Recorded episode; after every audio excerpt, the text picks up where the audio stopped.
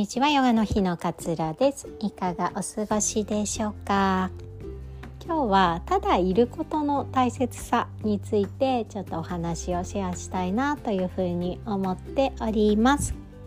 あのこの間のねえっとマインドフルネスの講座でもこのお話させていただいたんですけれども改めてねシェアさせていただこうかななんていうふうに思っております。あのマインドフルネスっていうのは今ここに意識を向けて気づきの状態を得ることというふうに、えー、言われております。ね、なんかこう「あームカつく!」みたいなイライラな感情ありますよね。あいつムカつく何なの？もう許せんみたいな感情その感情の渦の中にいると感情にすごくこう翻弄されている状態になってしまうんですよね。そんな状態でね例えばすごくタイミング悪く夫が何か話しかけてきたとしますよね。でも自分はイライラしてるからちょっと今待ってくれるその話とかって切り返しちゃったりするの。イライラの中で翻弄されていると子供がねあの全然関係ないことでなんかあのできないうまくできないことがあって泣いちゃったりした時が重なったりするとうるさいなって思っちゃったりするんですよね。これはもう自分が感情の渦の中に入ってその感情に支配されてなんならこう翻弄されているから関係ないところから刺激を受けたとしてもうるさいなとかもう何なのみたいな感じでイライラの感情から答えちゃうイライラのこう眼鏡をかけたまんま答えちゃうっていうような状態になってしまうんですよね。そうでもこれ誰も幸せになれない って思いますよねでも私もたまにそういうのやっちゃうんですけど自分の出来事でイライラしててしたらなんか料理がうまくこう 何て言うんでしょうね。料理って複数のこと同時進行にするからあたふたしちゃうとうまくできなかったりするじゃないですか。でもイライラしながらやってるからあたふたしちゃってなんかどっちかをこぼしちゃったりどっちかを焦がしちゃったりとかしてイライラしたり。またイライラがこれって増幅してるんですよね。本当に誰も幸せになれない。と思います。なのでマインドフルネスで言うと「ああムカつくなんなのあいつ」じゃなくて一つ間を置いて一つこう心にスペースを空けてあ今イライラしてる私がいるなというふうに見て気づいてあげることなんですよね。で見てこう気づいてあげることがすごくすごく大切でさっきみたいに気づいてない状態っていうのはその感情に翻弄されている状態だから何をされててもムカつくとかうるさいなちょっと待っててよみたいな状態になってしまうんですよね。たった一つのことに最初はイライラしてただけなのにそれがこう波紋のように広がってしまったりします。なので見て気づいてあげる。あイライラしてる自分がいるなって。で気づいてあげるとねじゃあこのイライラをどうにかしたい？何とかしたい？今す。ぐ収めたい。どうすればいいの？みたいな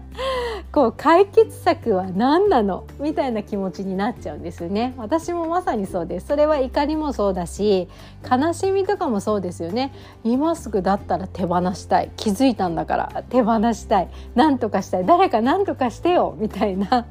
感覚になりがちなんだけれどもそれも一緒に気づいてあげることが大切です。あ今怒っている私がいるな。何とかしたい。この感情今すぐ何とかしたい。って焦っている自分もいるなっていうふうにその感情にも気づいてあげるっていうことがとてもとても大切だったりするのかなというふうに思います。でねあの何とかしたいってまあ普通にそういう考えって浮かんできますよねだって嫌な感情だと思ってるから今すぐどうにかしたい手放したいって思うんだけれども今すぐ解決できないことっていうのもあるじゃないですか ありますよね。でも時間が経つと解決していくものもあるし時間が経つと自分の気持ちも落ち着いて解釈がちょっと変わってきたりとかうん。相手のこう背景を少し見れるようになってきたりとかっていう風に変わっていくんですよね。以前のポッドキャストでもお話しさせていただいたんですけれども感情は一つたりともそこにとどまることはなくて必ず動いていくんです。必ず動いて形を変えていく。絶対に皆さんも経験したことあると思うんですよ。大好きな例えば彼氏に振られてね。もうどん底。どん底も私はあの人以上に好きになれる人なんか絶対この先一生現れない。とかって思いながらもなんか5年後ぐらいには全然違うタイプの人と結婚したみたいなのって ありますよね。そうなんか今思えばあれもいい思い出だったな。辛かったけど今思えばあれが自分の糧になってるな。そういうふうに思えることってすごい経験してきているんだけれども渦中にいてその感情の波に飲み込まれて翻弄されてる状態ではその考えが自分の頭の中に浮かんでこないんですよね。なので焦るんです。何とかしなきゃ。今すぐ何とか変えないとって思うんです。でも変えられない。そのギャップにすごく苛立ちを覚えたりとかねすると思うんですけれどもそれはただそばにいてあげることなんです。え？って思うかもしれないけれどもあの私たちで何か嫌なことがあった時に友達がそばにいて「そうだよねうんうんうん」って背中さすってくれながら聞いてあげると気持ちが安心しませんか？子供もねなんかよく分からなく感触で泣いていてもお母さんが頭なでなでして「そっかそっか」って受け止めてくれると少し落ち着いたりしますよね。そこに何かもう斬新な解決策を友人が提案してくれるわけでなかったとしても安心するそこで一つ気持ちって落ち着くと思うんですよね。なのでそれを自分にもやってあげるそんな考え方です。なんでイライラしてる自分がいるなあなんとかしなきゃなんとかして変えなきゃって焦っている自分がいるな